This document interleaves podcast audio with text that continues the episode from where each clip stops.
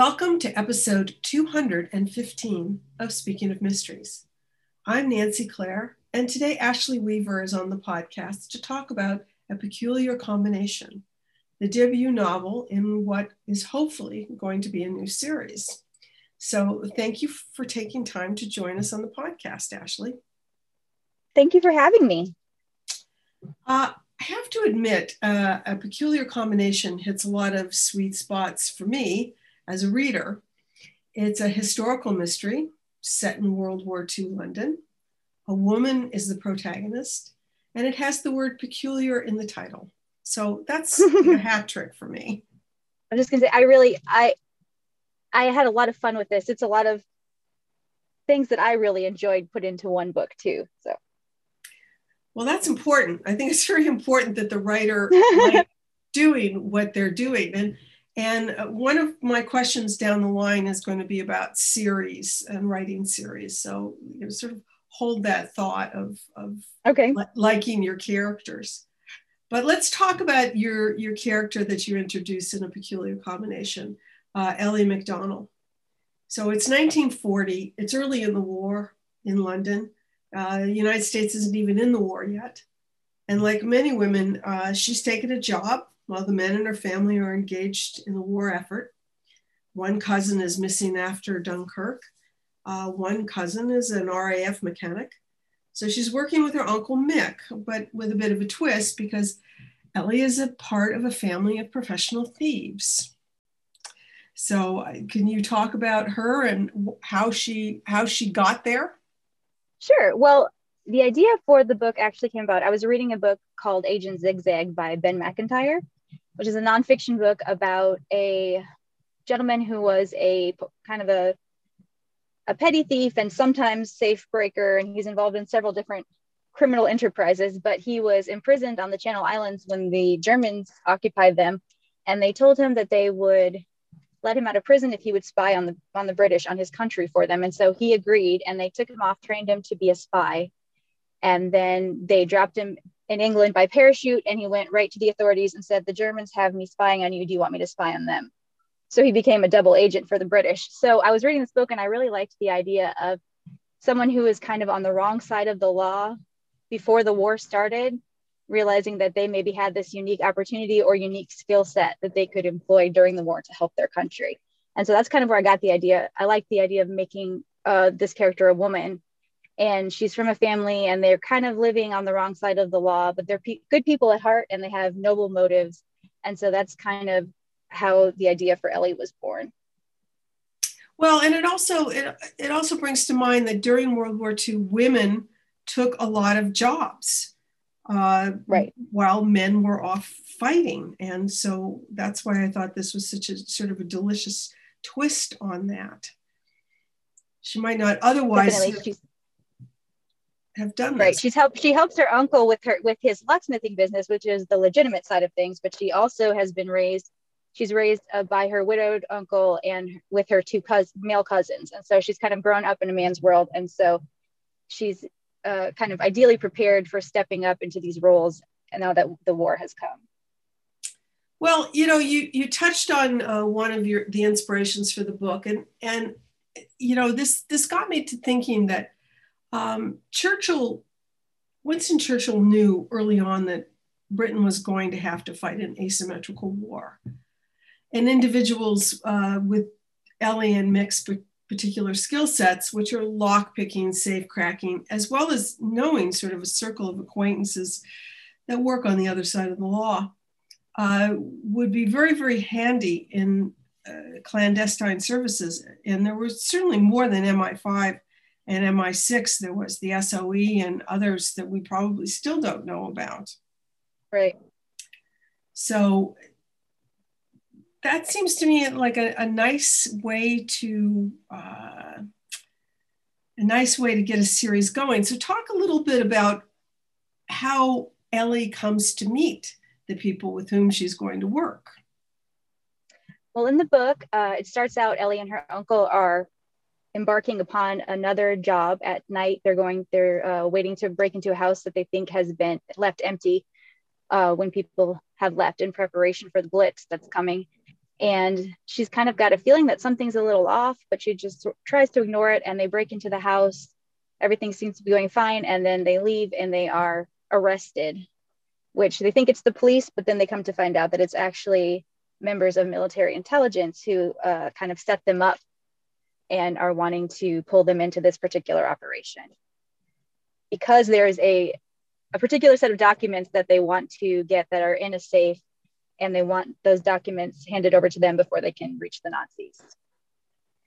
I thought it was interesting that Ellie uh, is standing there and, and something is amiss. And, and it got me to thinking about women's intuition, which I don't think there's anything particularly spooky uh, about it. I think that it's it is a survival mechanism, mm-hmm. and one that women had to hone maybe. So is Ellie going to remain someone who has very, very good instincts? She is overall she, uh, someone with good instincts and kind of uh, a good perception of what's going on around her. She's very aware of her surroundings. It's kind of the way she's been brought up to be, especially in this sort of illicit side of the business. so she is someone who pays attention to where she's at, what's going on, and takes notice of the little things that maybe even aren't uh, you know, um, I'm trying to say they're not to her conscious mind, they're not making themselves known, but there's something about them that's letting her know that something's off. So she's very much in touch with her lizard brain. Yes. so you you are a, a librarian in your, in your day job, and is is and this is your second series. Uh, your first series also set in Great Britain uh, about a decade yeah. before this one. Is being a librarian sort of something that opened the door to the past and to uh, thinking about and setting adventures in the past? Or is that just the way your imagination would have run no matter what you did? I think that I was always particularly interested in kind of the historical fiction. Even growing up, I liked to read as you know as a kid i read books about ancient egypt and about just just different eras that i found fascinating things i found fascinating about the past but i think it has worked very well with being a librarian there's something about the two that sort of intertwine very well for me and you touched on this uh, earlier when you were talking about uh, ellie and her family um, being a criminal and being a patriot is not necessarily mutually exclusive and it, it got me to thinking about uh, something I had, a book I had read about Lucky Luciano, who mm-hmm. helped the Allied war, uh, the United States, Allied, from the United States side, the Allied war effort in Sicily. Um, and, you know, I admit there was something in it for him. He was going to get an right. early release, uh, even, even from his arch enemy, uh, Governor Dewey of New York. But historians who've researched the subject have concluded that he was sincere. And I think it also made me think of this one really quick scene in The Sopranos years ago, not long after 9 11, where uh, one of the characters approaches one of the FBI agents and says, You know, we, we weren't down with what happened. And if we hear anything, we'll let you know. And it, it just, to me, it fleshes out the idea of what is so easy to dismiss as a criminal. Right. And and that's something that that Ellie is is fleshed out. And and could you talk about some like some of the things she likes to do uh, and and the way she was educated? I found that very interesting as well. Sure. She uh, she was uh, she was orphaned and raised by her uh, uncle and his wife until the uncle's wife passed away when Ellie was young but uh, she's been raised in a very warm and loving household. I kind of wanted to go that that route with it, as opposed to a lot of times, you know, it's got the criminal with the. I mean, Ellie has her the own shadows in her past, which kind of comes to light in the book, but she has been raised in a very warm and loving household. She has good relationship with her family. She she was sent to um, finishing school and things like that. Her uncles tried to give her the best upbringing that he can, to kind of give her the opportunity to decide what kind of life she wants for herself, whether she wants to follow in the family trade, you know, both sides of the family trade, the the locksmithing and or the safe breaking, and also if she wants to kind of choose another life for herself. So she's she's had options and she's had people who support her and support her decisions. And so that kind of has given her a sense of confidence in who she is and the decisions that she makes, knowing that she has people who who will back her up. And her counterpoint part on the military intelligence side is is also uh, interesting because from even though the book is in first person, we see Ellie from his perspective, and she is surprising to him. Yes, kind of goes back to what you're talking about before, is because he's sort of a very prim and proper person, and he has kind of his perception of what criminals are and how they behave. And so when he meets these this woman and her family, these people in their group who don't just fit into a mold of these are common criminals who have nothing to offer, but they're individuals with, you know, their own morals and their own sense of justice, and and they want to do their part. And so that kind of forces him to shift his perspective a little bit. I would say that they are most uncommon criminals. Yes. you, you are seven books into your Amory Ames series, which is I mentioned before, takes place in the 30s. And now you you started another series. And so I'm reminded of something Les Klinger, who's my partner in this endeavor, uh, the podcast endeavor, said sort of when it comes to series, you know, publishers really like them uh, they like telling writers, you know, write the same book, only different. so, you know, you you're well into one series. Uh, what made you want to start another series? Well, I kind of had this idea for this uh, book, and I do every year. It's a program called National Novel Writing Month. I don't know if you're familiar with it, but it's a national program, and the goal is you set a uh, goal to write a 50,000 word novel in the month of November. Oh, and yeah. so I've done it for I think the past 10 or 11 years I've, I've participated in this. And so I actually wrote a peculiar combination one year for that. I think I think it might have been 2017. And so as I was writing it, I was thinking there's a lot of opportunities for, you know, fun criminal characters and different kind of sort of escapades that a criminal group in conjunction with military intelligence could get into. So I, I just kind of thought it sort of lent itself well to the idea of a series. And will you continue with both series? I'm hoping to. Um, I'm going to do a couple books in this series, and then we may end up circling back around to Amory eventually. And which brings me to, uh, you know, now that this book is about to be launched, uh, I think it'll be really, really popular because there's there's something that really appeals to a lot of readers and and and maybe women especially, but I, you know, I don't see it necessarily as a chick lit book uh, at all. Um, so I'm wondering what what what do you have planned for Ellie in the next book that you can tell us about? Well, I just actually turned the second book in, and so um, I don't know how much I can give away, but of course, uh, you know, she finds herself working again with Major Ramsey in sort of another situation where her skill set is called for and so she gets she gets to be involved in another another chance to save the country so to speak. And you you know you work full time you've written uh, that i know of seven novels and a, uh, a short stories. You've been nominated for an edgar.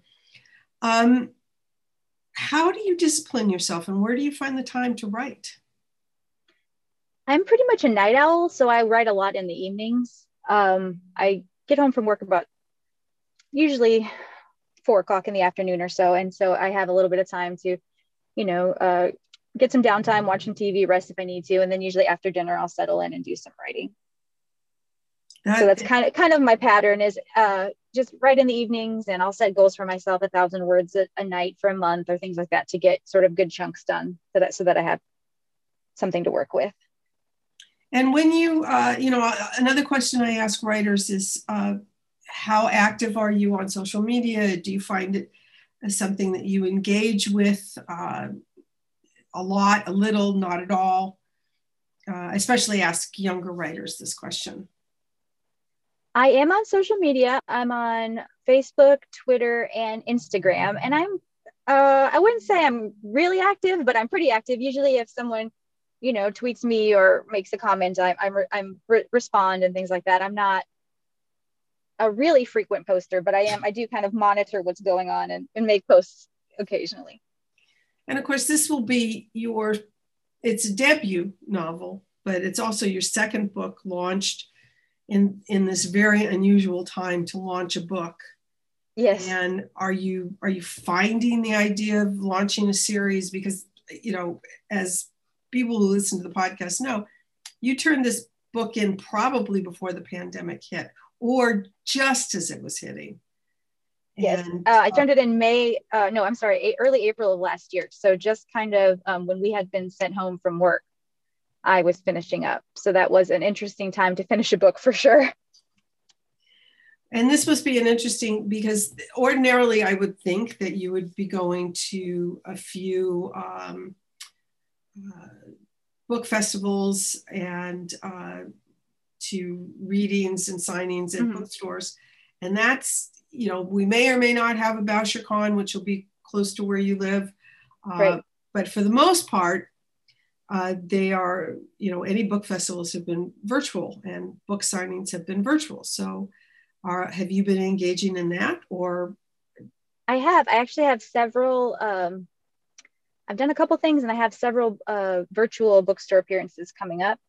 And actually, a couple of bookstores I've have sent me books to sign and then I've mailed them back to the bookstore so they will actually have signed copies. So that's nice that they'll be able to, to have those there. But uh, I think I should have pretty soon up on, on my social media a list of the places that I'm going to be doing virtual book talks. And we'll be sure to forward those as part of the tweet campaign for the podcast as well. So uh, are you going to be in panels with uh, because you're you're in you're in great company uh, with this sort of subject and time frame. I mean, you've got you know James yes, sure. a... uh, Susan MacNeal, and Jacqueline Winspear. I mean, you're you're in some pretty you know cool company. Yes, a lot of excellent writers, and it is it is a really popular time period, and so I think that's very fun though, and I think maybe it's something that resonates with people, you know, maybe it's the kind of struggle of the pandemic and the idea of pulling together and doing what needs to be done. So that kind of World War II, those same aspects of it can resonate with readers today. And I think there's a there. I, I once had this discussion um, with a writer who who wrote about World War II. Um, there's also it seems like a moral clarity, which is very comforting. Yes, definitely. You know, it's a there's not as many instances in history where it, it's so you know clear who the good guys and the bad guys are. It's really like you said there's a lot of moral clarity in the in the situation. And so of course except for like with my thieves who sometimes they're good and sometimes they're bad but it throws a little extra something into the mix. But that's well, something that's i found interesting too is even dealing with ellie's own feelings about how she feels about this life that she's leading and and balancing the way she lived before putting it up against you know what she's doing now and finding how she feels about herself now that she's doing something for a just cause rather than just for herself. Well i mean it's not that they were doing it um, I, you know i saw this as as kind of pragmatic um, right. this is you know it's not to glamorize uh, people who steal but you know they're they are people that steal and mm-hmm. they're yes. not they're not violent criminals and uh, right you know it's that's why i find you know there, there is an ambiguity there that i think is really attractive and really Thank sort you. of engaging so uh, kudos for for sort of finding that and nurturing that Thank you very much. Yeah, it's been it's especially writing from first person. It was fun to kind of explore that sort of conundrum. And you, uh, I haven't read all of uh, the A- Amory Ames uh, series, but my recollection is those are not in the first person. Was it a difficult they are. transition? Oh, they are? Okay. They are in the first person. And so that was interesting too, because they're uh, two very different women. Amory's a upper class, wealthy sort of society lady. And so writing the Ellie books, I had a couple of friends and my sister that were reading it. And I said, if she ever starts to sound too much like Amory, let me know because I don't want, you know, especially in the first person, I didn't want to risk the characters sounding too much alike. But I find that in my head, when I'm thinking about one or the other, they they're they lend themselves easily to writing in their own distinct personalities. So that worked out pretty well. So, you know, writers have very interesting uh, relationships with their characters. So, do your characters get along as they live in your head? I think so. I uh I haven't had too much of where I've been thinking about one series while working on the other or anything like that. So it would be interesting, you know, like you mentioned, the series are only about 10 years apart and they're both set in London. So I have thought occasionally, wouldn't it be sort of interesting if my characters were to ever encounter each other and what would they think of each other? So that's sort of just a fun little thought. It is it is interesting when universes collide. Yes, for sure. I, I think there's there's always something to be said. Certainly, a lot of uh, a lot of writers have done that. Um, Michael Connelly springs to mind. You know, he he started various series, and his characters from other series often show up uh, to either police or lawyer or or right. the news. um, Cara Black and James Benn did uh, a very interesting thing where Cara lent James uh, Aimée Leduc's grandfather to put in uh, one of his books. And it was, you know, for those I love that who read a lot of this, you know, I thought that, you know, I, I love I love an Easter egg. And I think a lot Yes, of, for sure. Me too. a lot of readers love an Easter egg. So uh, you know, it's, I guess it's that's what one of the reasons. It's one of the things I thought of, and one of the reasons I asked you if the characters get along. Because if they don't, oh my goodness, yes, it's a lot. no, but I think you know it's interesting. As far as in my head, of course, the yeah the characters get along pretty well. But it I I I think that Amory and Ellie would get along okay. But I I I'm not sure how well my uh, Amory's husband Milo and the Major would get along. They're very different sort of people. So that would be I think an interesting thing to happen. Well, they're both kind they're of cranky. So yes. Well, you know, congratulations on launching a new series. Congratulations on writing it, uh, thinking of these characters, and uh, getting a book out during pandemic. Because even as someone as disciplined as you sound, uh, this has been a challenging year. And writing Definitely. a book is a very challenging thing, and you've just written another one. Um, so, congratulations on that. And thank you so much launching a new series, and I look forward to more Ellie. I really do. Thank you. Um, and thank you for joining us. Thank you for having me. It was great to be here.